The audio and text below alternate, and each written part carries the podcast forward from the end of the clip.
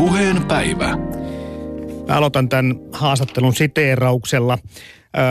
Vaikka suurin osa lapsistamme voi hyvin ja elää ehkä parempaa lapsuutta kuin mikään aikaisemmista lapsipolvista, voi merkittävä osa suomalaislapsista huonosti ja kärsii kasautuvista ongelmista. Tämä teksti on Terveyden ja hyvinvoinnin laitoksen pääjohtajan Juhani Eskolan kynästä. Juhani Eskolahan aloitti toimessaan vasta viime vuonna ja aika tuoretta tekstiä tämä siis on.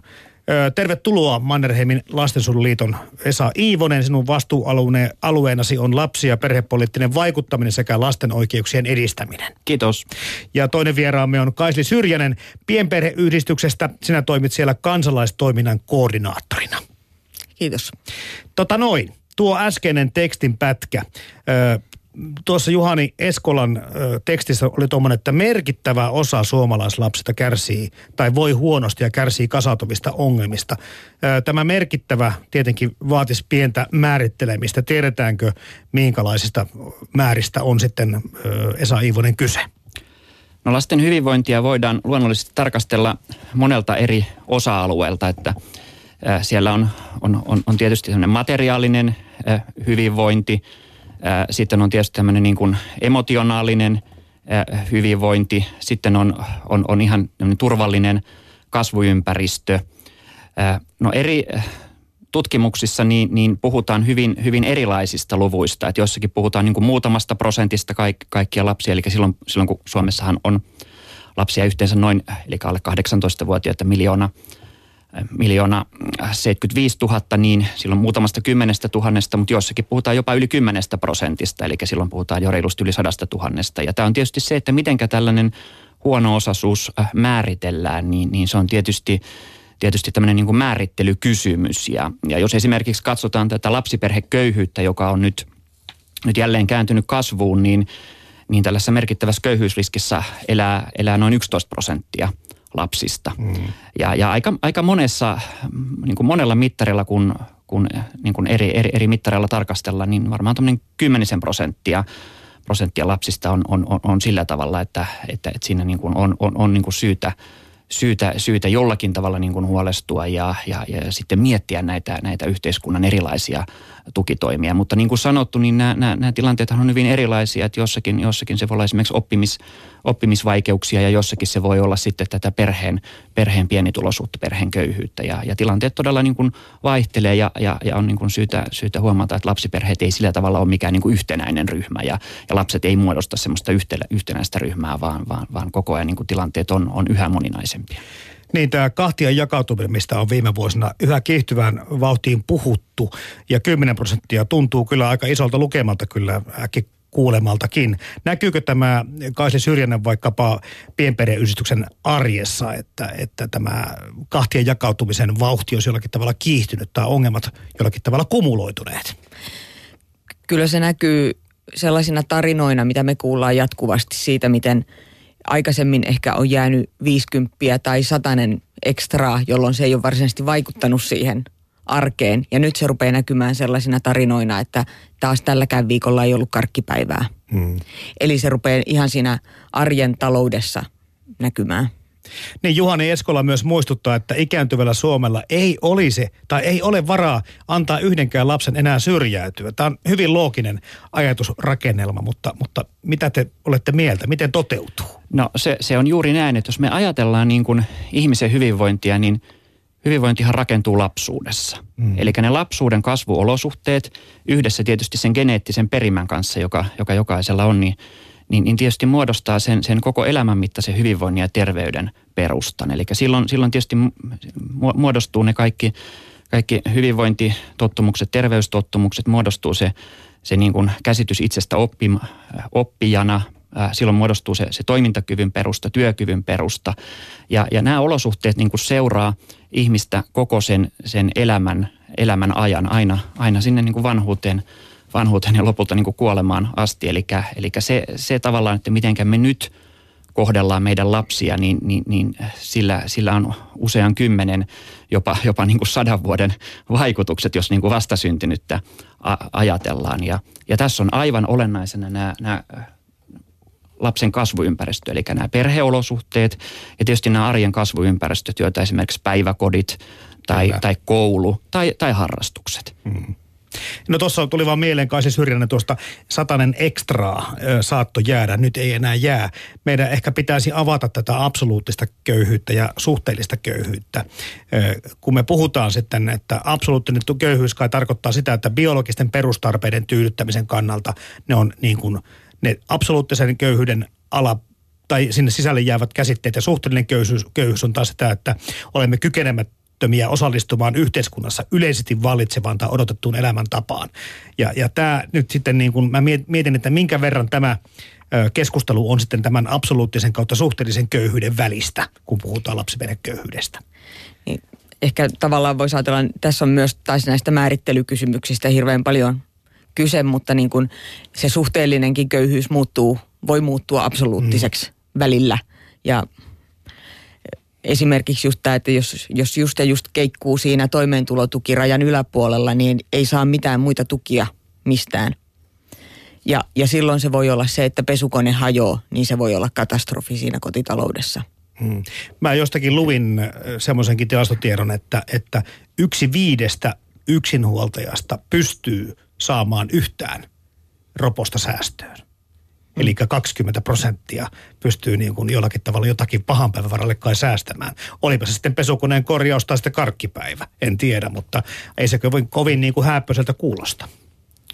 Kyllä, ja jos ajatellaan sitä, että miten tämä absoluuttinen köyhyys, niin jos me ajatellaan, että minkälaiset meillä on tavallaan ne standardit, minkälainen niin kuin asuminen on, niin kyllähän nekin on aika niin kuin suhteellisia, suhteellisia. Jos me vertaa vaikka 1900-luvun alkuun ja nykypäivään, tai vaikka ravitsemustottumuksia, jos me verrataan, niin, niin, niin kyllä siinäkin aika, aika paljon niin kuin nekin myös elää niin kuin ajassa.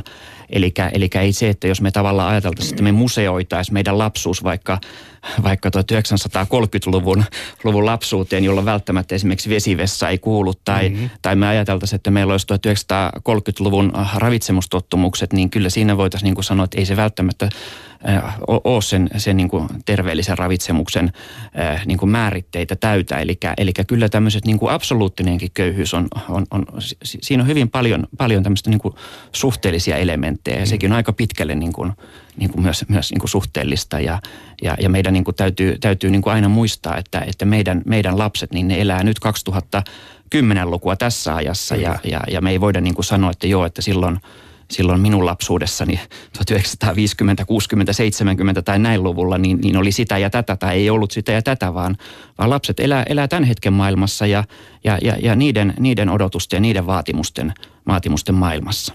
Toinen asia, mitä, mihin, mihin kriitikot monta kertaa tarttuu, on se, että, että verrataan sitten vaikka kolmansien maihin köyhien lasten tilanteeseen. Että nämä on ne kaksi asiaa. Eli kyllä meillä oikeasti täällä niin kuin pärjätään oikeasti hei pärjätään. Ja toinen asia, että jollakin on vielä vähemmän. Mit, mitäs tämmöiseen kritiikkiin sitten sano, haluatte sanoa?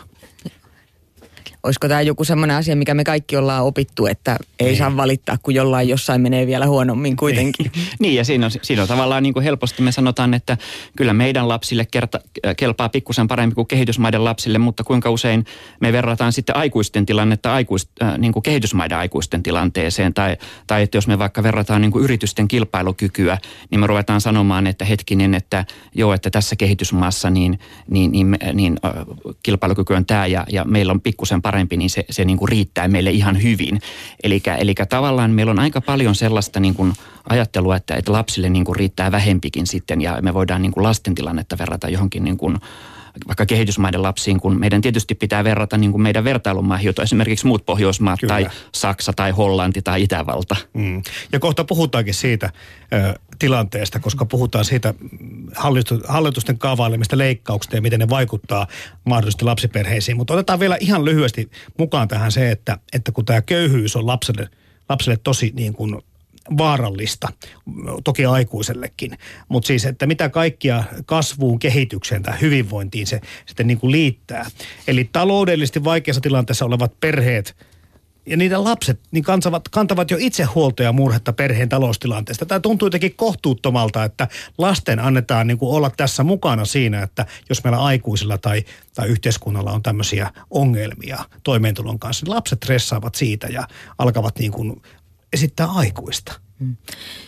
meille pienperheyhdistykseen ainakin kantautuu aika paljon niitä tarinoita, joissa lapset ei tavallaan halua enää mitään. Kyllä. Koska he tietää, että perheellä ei ole varaa eikä halua rasittaa vanhempia mm. niillä omilla toiveillansa ja pyynnöillänsä. Se on aika kova taakka lapsille niin. oppia jo pienenä olemaan haluamatta sitä, mikä itselle olisi tärkeää. Niin näistä synttäreistä puhuttiin jo ennen tämän lähetyksen alkua. Lapsilla on kuitenkin toivottavasti mahdollisuus lähteä kaveritten, luokkakaveritten synttäreille. Ja näissäkin, kun rupeaa olemaan tämmöisiä vaatimuksia siitä, että lapset ei taho välttämättä halua, halua viedä 20 euroa niin kuin äh, halvempaa lahjaa. Ja kun yhtäkkiä rupeaa miettimään, että kun se rupeaa olemaan kymmenet synttärit ympärillä, niin mistä se 200 euroa näihin lahjarahoihin tempastaan. Nämä, on niin kuin, nämä on hyvin inhimillisiä pieniä asioita, mutta niistä se kourin tuntuva tuska näkyy lapsen katseesta ja silmistä hyvin selvästi. Kyllä, ja tässä on hyvin tärkeää, että, että vanhemmat myös tiedostaa tämän ja että, että vanhemmat niin kuin – keskenään sillä tavalla niin kuin toisten vanhempien kanssa puhua, että ei lähetä sellaiseen kilpavarusteluun niin. ja että asetetaan sillä tavalla, niin kuin, että, että pyritään sitä, että, se, että vaikka olisikin varaa sitten siihen kalliimpaan lahjaan, niin, niin pidetään se niin kuin kohtuullisella tasolla, koska, koska sitten se, että jos, jos monet ostaa kalliita lahjoja, niin se vaikuttaa sitten niihin odotuksiin ja, ja, ja viime kädessä se voi johtaa jopa siihen, että joku, joku lapsi joutuu jäämään niiden synttäreiden Kyllä. ulkopuolelle silloin, Kyllä. kun tämä yleinen vaatimustaso sitten tässä lahjakulttuurissa kulttuurissa niin kuin no, nousee, nousee niin, niin, niin kovaksi. Saate sitten, että se kutsu ei tule koskaan kohdalle. Mm. Se on ö, yhtä kiusaamisen muotoa vaikka koululuokassa, niin se on aika tehokas keino kyllä sulkea lapsi ulko, yhteisön ulkopuolelle. Ja samalla lailla tähän liittyy se, että pystyykö itse järjestämään omia synttäreitä. Kyllä, kyllä. Sitten myöskin lapsuudessa koettu köyhyys vaikuttaa terveys- ja hyvinvointikäyttäytymiseen ja lisää sitten terveyseroja lapsesta aikuisuuteen tai ihan vanhuuteen saakka. Kyllä, kyllä. Ja siitä on, siitä on hyvin paljon esimerkiksi amerikkalaista, amerikkalaista tutkimusta, että miten juuri tämä niin kuin lapsena koettu köyhyys, niin miten sillä on todella, todella niin kuin pitkäaikaiset vaikutukset niin kuin kaikilla elämänalueilla, aina niin kuin, niin kuin kuolleisuuteen, aikaisempaan kuolleisuuteen asti. Ja se vaikuttaa niin kuin kaikilla kaikilla elämänalueilla. Ja viimeaikainen tutkimus hyvin voimakkaasti niin kuin korostaa tätä pikkulapsiperheessä koetun köyhyyden kielteistä vaikutusta. Eli, eli silloin se tietysti niin kuin vaikuttaa sinne niin kuin vanhempien välisiin suhteisiin ja, ja juuri se esimerkiksi niin kuin nostaa, nostaa tietysti sitä tota, niin kuin, tai lisää erojakin sitten, että jos, jos on niin kuin kovin, kovinkin niin kuin tiukkaa ja, ja, ja myös niin kuin stressaa vanhempia. Eli, eli tällainen niin kuin toimeentulon toimeentulon niin kuin sinnittely ja, ja, ja, ja niukkuus siinä, niin, niin se on aika, aikamoinen niin kuin stressitekijä vanhemmille ja vanhempien jaksamiselle. Ja se tietysti heijastuu niin kuin lapsiin suoraan, myös, myös niin kuin pieniin, pieniin lapsiin. Ja, ja tätä niin kuin on, on, on sillä tavalla niin kuin, pitäisi ehkä meidän, meidän niin kuin järjestelmässä niin kuin enemmän, enemmän kiinnittää huomiota. Ja tässä tietysti niin kuin tärkeässä roolissa on tietysti tämä meidän universaali neuvolajärjestelmä on hyvin niin kuin tärkeä ja, ja, ja tietysti meidän tämä koko, koko niin kuin etuusjärjestelmä, puhutaan niin kuin lapsilisästä tai kotihoidon tuesta tai kaikista näistä. Ja, ja, ja, ja niissähän on niin kuin juuri tapahtunut sitä, että esimerkiksi lapsilisän ää, reaalitaso on tällä hetkellä 30 prosenttia Totta. alempi kuin 20 vuotta sitten. Joo. Ja kotihoidon tuki samalla tavalla paljon alempi. Mm. Sitten niin kuin jos me ajatellaan että just terveyserojen lisääntymistä ja köyhyyttä, niin silloin kun puhutaan perheestä, jossa yhden aikuisen voimin luotsataan sitä arkea, niin silloin siinä on sekä ajanpuute että rahanpuute on yhtä aikaa kulkee käsi kädessä, joka suoraan vaikuttaa mahdollisuuksiin hankkia terveellistä ruokaa, opettaa lapsille terveellisiä liikuntatottumuksia, olla, viettää aikaa yhdessä perheen kanssa. Niitä on siis konkretisoitunut varmaan hyvin monella kahden lapsen, eh, kahden aikuisen perheessä, kuten vaikka meilläkin, että, että niin tiukilla oltiin silloin, kun lapset oli ihan pieniä, että, että just just selvittiin. Ja monta kertaa mietittiin, että miten kummassa yhden lapsen vanhemmat tai y- perheet, jossa on vain yksi vanhempi, selviää näistä tilanteesta, mm. lapsimäärästä puhumattakaan nyt mitään sen kummemmin. Se, että kun se puuttuu se tuki ja se puuttuu se keskustelukumppani tai se, joka ottaa ohjat hallintaan silloin, kun alkaa hermo mennä tai väsymys painaa tai mitä tahansa tapahtuu. Se on käsittämätöntä. Mistä ne voimat pienperheyhdistyksen mukaan sitten kai se syrjinnän tulee ihmisille? Kyllä pääasiassa vanhemmat iloitsee paljon lapsistaan ja sieltä se voima tulee ja se toivo ja halu pärjätä ja onnistua.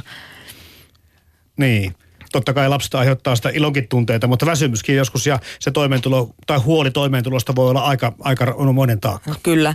Ja sitten ehkä semmoinen niin yleinen ajatus, mikä niinkin yksinkertainen asia unohtuu usein, että yksinkertaisesti yhdellä aikuisella on niin kuin yhden ihmisen aika ja yhden Kyllä. ihmisen kärsivällisyys ja yhden ihmisen tulot. Ja kahdella se on niin kuin tuplasti sama. Mm.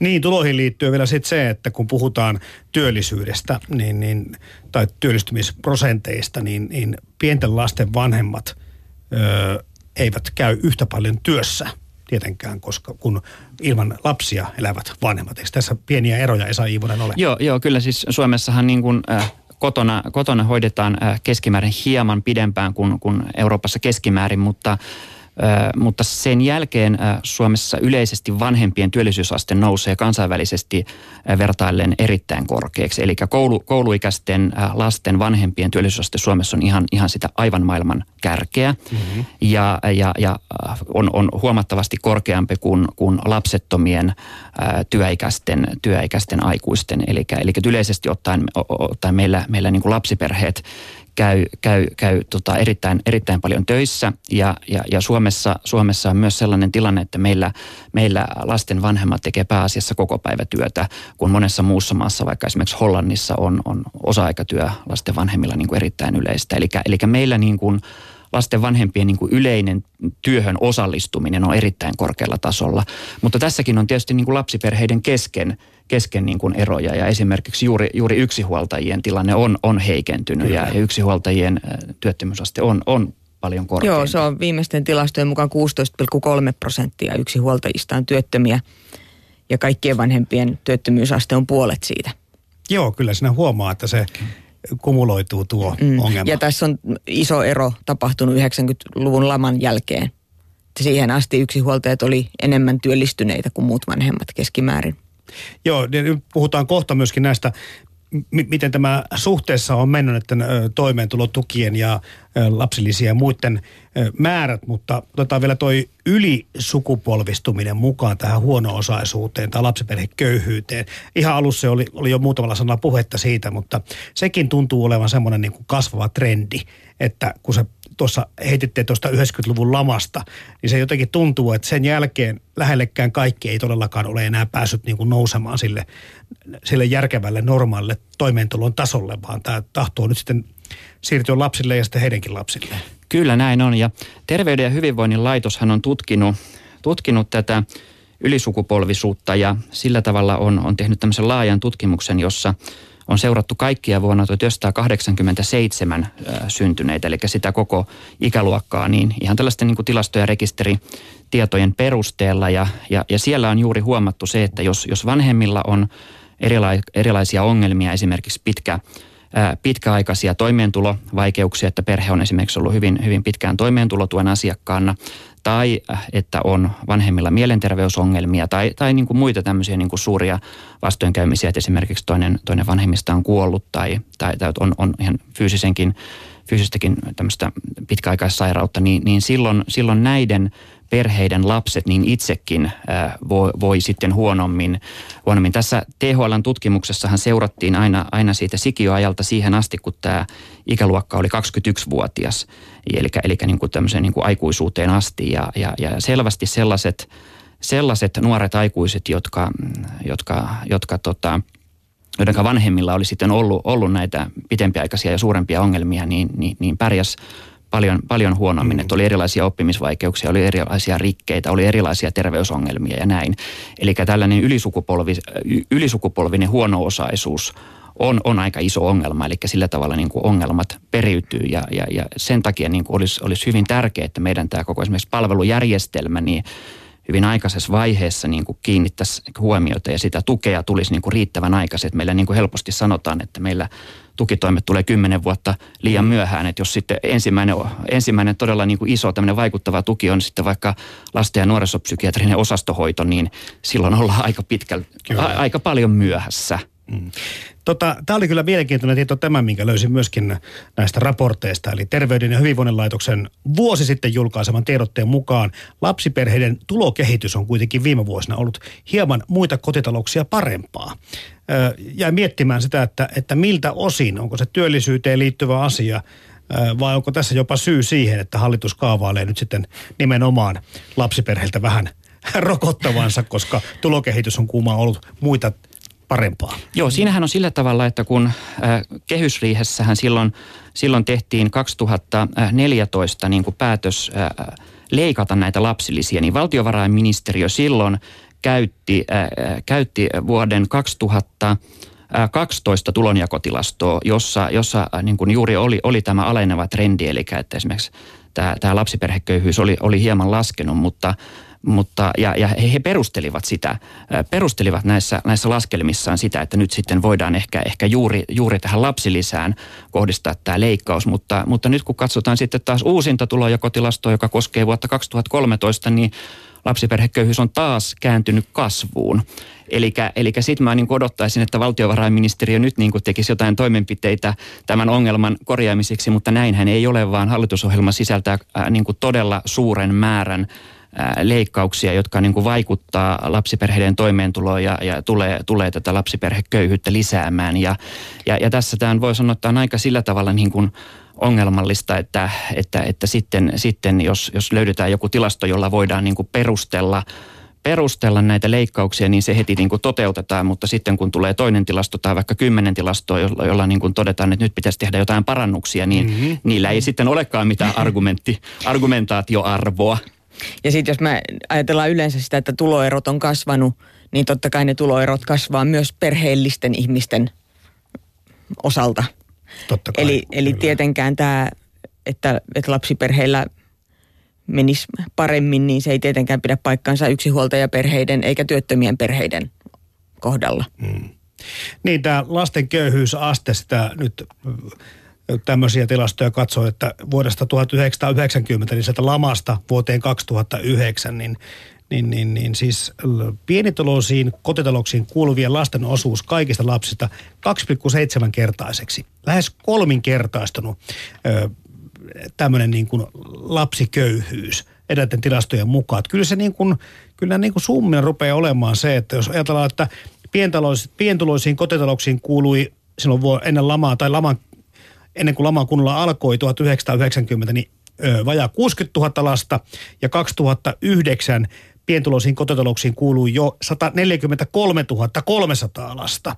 Niin on aika huikea kehitys. Kuitenkin tiedämme sen, että lasten syntyvyys ei ole kuitenkaan lisääntynyt. Eli kyllä tässä on niin menty reaalikehityksessä kyllä aika huonoa suuntaan. Joo, tässä on niin useita, useita eri tekijöitä, että tässä on juuri, juuri näiden lapsiperheetuuksien tason lasku, eli niin kuin aikaisemmin sanoinkin, niin esimerkiksi lapsi, lapsilisän reaaliarvo, keskimääräinen reaaliarvo on tällä hetkellä 30 prosenttia alempi kuin vuonna 1994.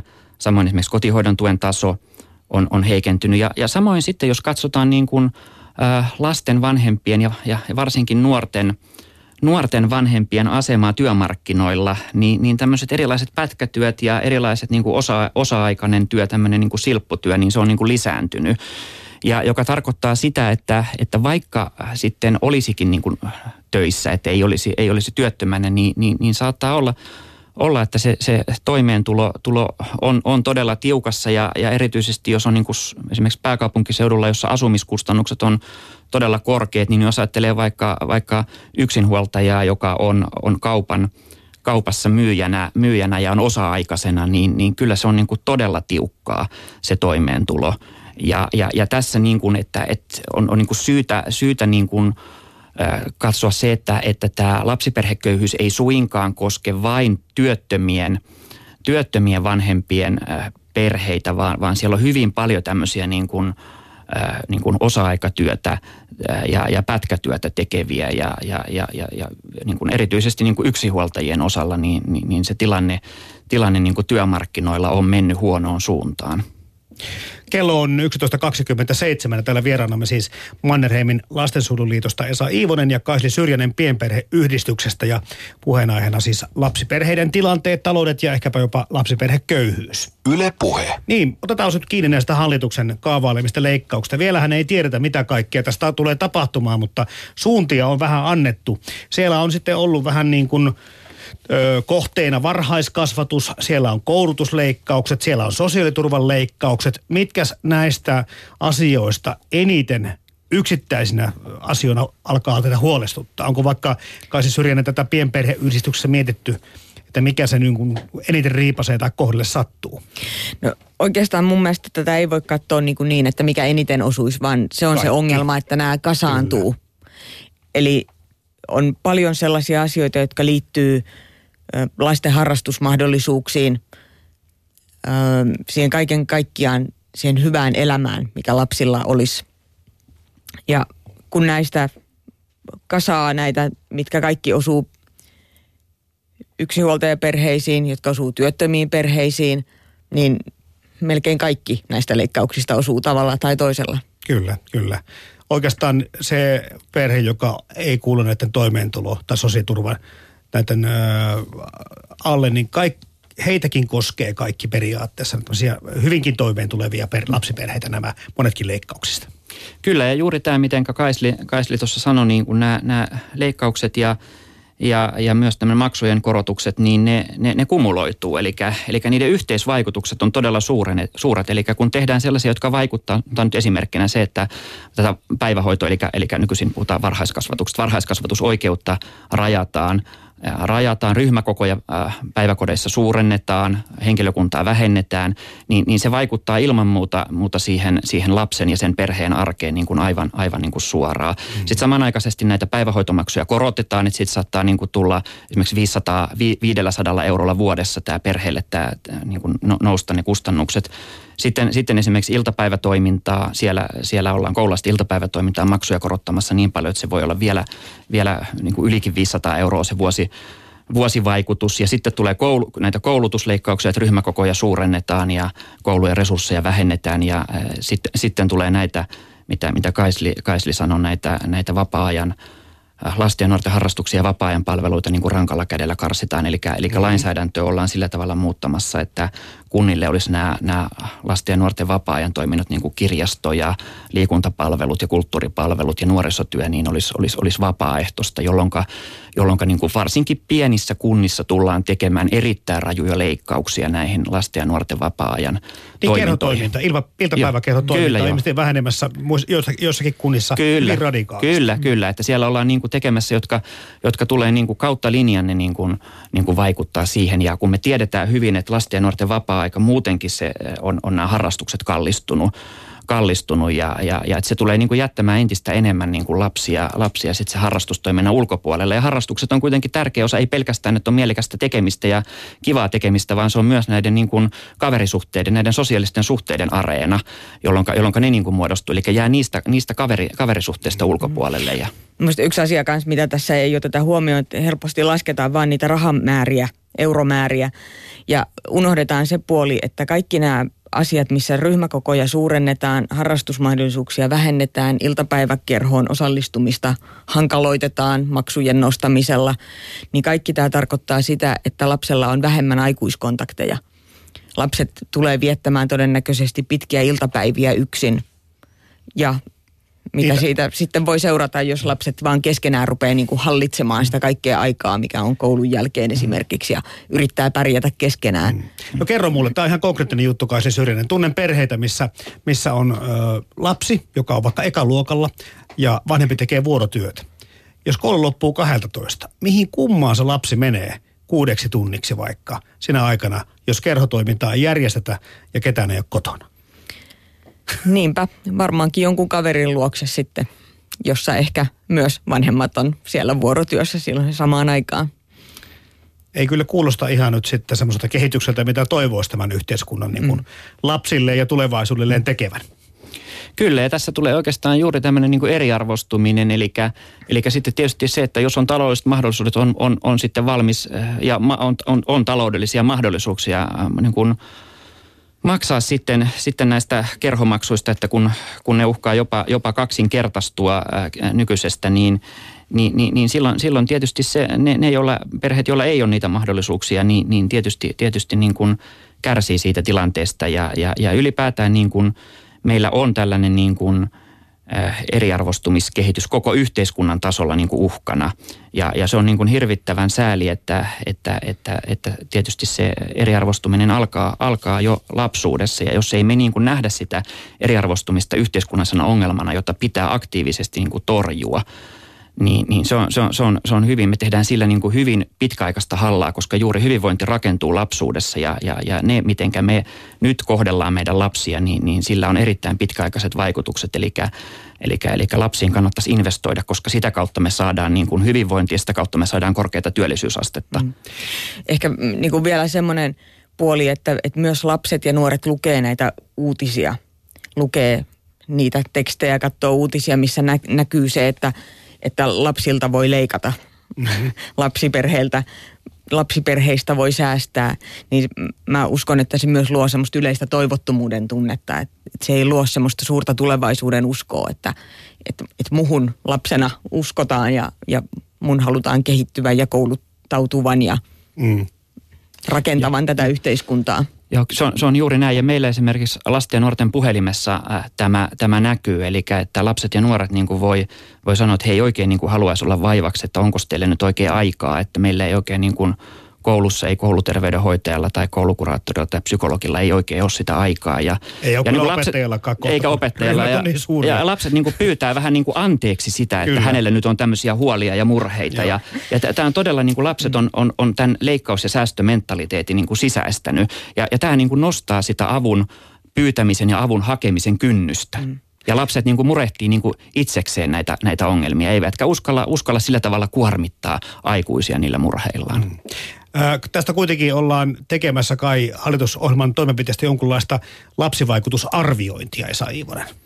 Joo, sinänsähän hallitusohjelmassa on hyvin myönteistä, että sinne niin kuin luvataan ottaa päätösten lapsi- ja perhevaikutusten arviointi käyttöön. Ja tietysti on niin kuin tosi harmi, että sitten tässä hallitusohjelman tekovaiheessa ei tätä arviointia tehdä. Että se on nyt tietysti niin kuin hieman jälkijättöstä, mutta on tietysti hyvä, että edes tässä vaiheessa sitä tehtäisiin. Ja, ja tässä olisi todella tärkeää, että näitä yhteisvaikutuksia arvioitaisiin, että ei vaan katsottaisi niin kuin yhtä vaikutusta, että nyt nyt äh, iltapäivätoiminnan maksuja, maksuja tota, nostetaan tai lapsilisän indeksi, äh, indeksisidonnaisuus kokonaan lakkautetaan, vaan katsotaan, katsotaan niin kuin kokonaisuudessa, miten nämä vaikuttaa lapsiin ja lapsiperheisiin ja tehdään niistä tämmöinen niin kuin kokonaisvaikutusten arviointi. Ja mä vähän pahoin pelkään, että että tällaista ehkä ei olla tekemässä. Eli että, että katsotaan vain niin kuin tätä aina yksittäistä kohtaa, mutta kun niitä yksittäisiä kohtia tulee sata, niin niiden, niiden sadan yhteisvaikutus tulee olemaan niin kuin lasten ja perheiden arkeen todella suuri. Eikä sitä, sitä vaikutusten arviointia, niin, niin en, en tiedä, onko hallitus tekemässä sen tyyppistä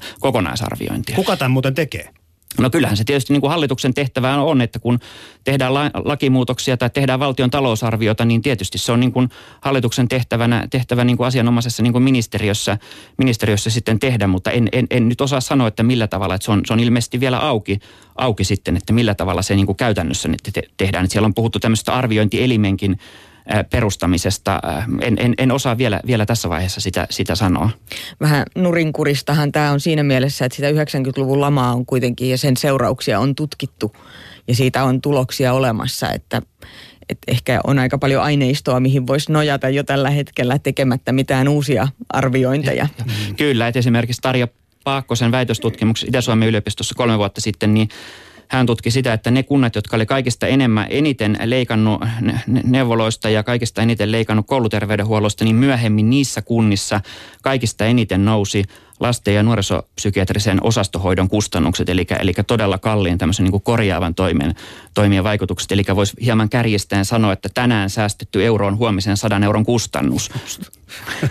tota, näistä hallitusten kaavailemista positiivista toimistakin voitaisiin muutama sana puhua, koska kyllähän tässä on niin kuin pyritty näitä matalan kynnyksen palveluja tuomaan, varhaisen tuen vahvistamista, kiusaamisen ehkäisemisestä on puhuttu, kotipalveluiden parantaminen, on myöskin eropalveluiden vahvistaminen ja vielä huolto- ja tapaamisoikeus lainsäädännön uudistaminen. Tämmöisiä positiivisia pi- puolia on kuitenkin hallituksella aikeessa myöskin tehdä.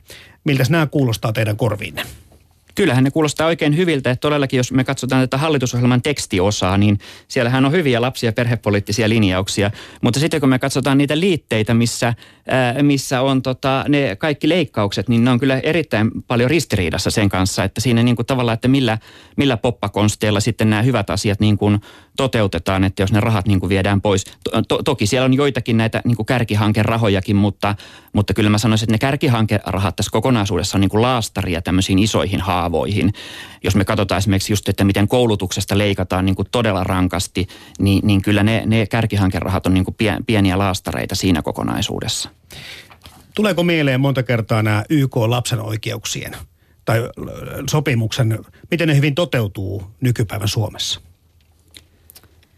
No kyllähän siinä tietysti on niin kuin eroja, eroja niin kuin eri, eri lasten kohdalla. kohdalla. Niin kuin tuossa alussa, alussa sanottiin, niin hyvin suuri, suuri osa, osa lapsista Suomessa elää oikein, oikein hyvää elämää ja tietysti heidän kohdallaan ne, ne lapsen oikeudet niin kuin toteutuu hyvin, mutta, mutta niin kuin sanottu, niin, niin kyllä kasvavalla, kasvavalla joukolla ne oikeudet toteutuu, toteutuu huonommin. Eli, eli kysymys tästä lasten yhden, yhdenvertaisuudesta. Mm Eli, eli, eli täytyy niin kuin tietysti katsoa, että, että heikommassa asemassa olevia, olevia lapsia, niin heidän, heidän tilanteeseen niin kuin kiinnitetään erityistä huomiota. Esimerkiksi just näissä, tässä, näistä, näitä palveluja toteutettaessa. Mm. Ehkä myös voisi tähän syrjimättömyyden periaatteeseen silleen puuttua, että että lasten oikeuksien sopimuksessa sanotaan, että lasta ei saa syrjiä hänen tai vanhempien ominaisuuksien vuoksi. Ja, ja tavallaan tämä on vähän tämmöistä niin kuin rakenteellista syrjimistä on se, että että taloudellisten, taloudellisen eriarvoisuuden takia joutuu täysin erilaiseen asemaan yhteiskunnassa. Mm. Täällä käy keskustelu ö, lämpimänä yle.fi kautta puhe nettisivuilla ja jonkin verran tulee näitä just, että eihän ennenkään mitään iltapäiväkerhoja ollut. Tätä sama, samanlaista kommenttia, mistä äsken jo vähän puhuttiinkin. Joo, kyllä. Pyritään, Ei. mutta niinhän meillä on inhimillisesti vertailla aina siihen omaan lapsuuteen. Joo, eihän meillä ollut aikaisemmin älypuhelimia eikä tietokoneita eikä meillä ollut niin kuin erilaisia lääkkeitä. Että jos sanotaan, että nyt on vaikka jotain kehittyneitä sydänlääkkeitä, niin, niin miksei sitten niitä käytettäisi, kun ne on nyt niin kuin kehitetty. Eli, eli ei lapsuutta voi museoida. Mm. Eli jos me tiedetään, että lasten hyvinvoinnilla esimerkiksi tämmöinen niin kuin ryhmämuotoinen iltapäivätoiminta edistää lasten hyvinvointia, niin miksi me emme käyttäisi sitä? Et, et se, on, se, on niin kuin, se perustuu niin kuin kehityspsykologiseen tutkimustietoon ja, ja miksi me emme hyödyntäisi sitä mm. tutkimustietoa samalla tavalla kuin me hyödyntää esimerkiksi modernia lääketiedettä tai me informaatioteknologiaa. Mm. Eli että jos, jos ei me aikuisuutta museoida, niin miksi me museoitaisiin lapsuus? Mm. Ja samoin voi ajatella, että joskus aikaisemmin ei ollut niin yleistä, että ihmiset on töissä kaikkina vuorokauden aikoina, jolloin niitä erilaisia toimintoja lapsille tarvitaan myös eri vuorokauden aikoina. Mm. Kyllä ja yhteiskunnan muutoksen myötä niin tietysti tietysti pitää tämän palvelujärjestelmänkin niin kuin muuttua. Ja niin kuin sanottu, niin Suomessa on koulu, kouluikäisten lasten vanhempien työ, työssäkäynti on maailmanennätysluokkaa ja Suomessa, Suomessa koulupäivät on kansainvälisesti vertaillen niin kuin todella lyhyet, lyhyet. Eli todellakin se päivä loppuu yleensä kello 12 ja jos vanhemmat tulee kello, kello 17, niin siitä voi niin kuin jokainen miettiä, että jos on seitsemänvuotias, että on, on sitten ilman ilman aikuisten seuraa, seuraa sitten se viisi tuntia siinä joka, joka arkipäivä, niin, niin kyllä mä sanoisin, että tämä iltapäivätoiminta on, on hyvin tarpeellista nykypäivän Suomessa. No miten nyt sitten lapsia ja perheenjärjestöt, odotatteko te hallitukselta kenties ö, uusia avauksia tai siitä, että lähdettäisiin näiden kärkihankkeita, oli äsken Esa Aivonen myöskin puhetta siitä, että lähdettäisiin jotakin jollakin tavalla järkevöittämään tätä ja kohdistettaisiin, tai ainakin lopetettaisiin näiden lapsiperheisiin kohdistuvat leikkausten suunnittelu tähän paikkaan ja keksittäisiin muuta. Niin kyllä, tietysti se palvelujen to- toteutustavassakin on niin kuin mahdollisuuksia just esimerkiksi tässä kohtaamisen parantamisessa, että lapsi ja nuori tulee niin kuin kuulluksi niissä palveluissa, niin se on niin kuin hirveän tärkeä asia, asia joka tietysti esimerkiksi sote, sote-uudistuksessa on niin kuin tärkeä ottaa huomioon ja, ja, ja hallitushan lupaa kehittää niin kuin asiakaslähtöisesti näitä palveluita ja lapsi- ja perhe, perhelähtöisesti ja, ja toteuttaa lapsen, lapsen etua, niin tietysti me toivotaan, että nämä, nämä on niin kuin, ei ole pelkästään, pelkkää ohjelmajulistusta, vaan, vaan että ne otetaan to, todellakin sitten, kun näitä palveluja uudistetaan, niin, niin vakavasti siinä, siinä uudistamistyössä. Mm. Varmasti yksi asia on tuo yksinhuoltajakorotus ja, ja kodinhoidon tuen nämä kohdentamisasiat, nämäkin, nämäkin reaaliarvot on tippunut niin paljon tässä viime vuosina, että näiden asioiden kuntoon saaminen olisi varmaan ihan niin enna, hyvin tärkeä pointti. Ehkä kaiken kaikkiaan just sen, tämä systeemi pitäisi uudistaa niin, että ei pidettäisi enää niin kiinni siitä semmoista standardiperheestä, jossa on kaksi työssä käyvää aikuista ja mm. korkeintaan kaksi lasta, vaan perheet on moni, monimuotoistuneet hyvin paljon viime aikoina, viime mm. vuosikymmeninä. Ja semmoista standardiperhettä ehkä ei niin kuin, niiden lukumäärä on ehkä vähentynyt aika paljon. Ja tämän hetken perhepolitiikka kuitenkin katsoo monia asioita siitä näkökulmasta, että kaikilla olisi tämä samanlainen perhemuoto ja että molemmat vanhemmat siinä perhemuodossa on työssä käyviä ja melko hyvä tulosia. Mm.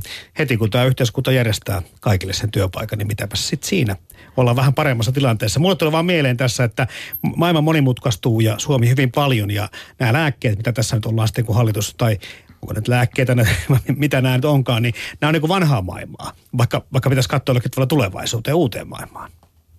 Niin, kyllä, kyllä juuri tarvitaan sitä sitä juuri mitä Kaislikin puhui tästä perheiden moni, moninaistumisesta, niin, niin se tar- tarkoittaa tietysti sitä, että meidän pitää lainsäädännön ja palvelujärjestelmä mennä siinä perässä ja ottaa huomioon niin kuin erilaiset, erilaiset elämäntilanteet ja, ja ottaa huomioon, että, että kaikki, kaikki tota, perheet ei ole, ei ole samanlaisia. Että, että se on, se on niin kuin hyvin, hyvin tärkeä, tärkeä asia. Sitä mä korostaisin, korostaisin tämän, tämän syrjimättömyyden äh, niin kuin ohella myös tätä osallisuutta, eli, eli lasten, nuorten ja vanhempien kuulemista tässä palvelujärjestelmässä, että, että jokainen ihminen on, on oman asiansa paras asiantuntija ja sitä asiantuntijuutta tulee todella arvostaa ja kunnioittaa ja, ja kuulla, kuulla siinä palvelujen äh, niin kuin palvelun suunnittelussa, toteutuksessa ja kehittämisessä. Ja, ja, ja se on tietysti mitä, mitä mitä niin kuin hallituskin tässä, tässä ohjelmassaan niin kuin lupaa ja, ja toivottavasti se, se myös toteutuu. Mm.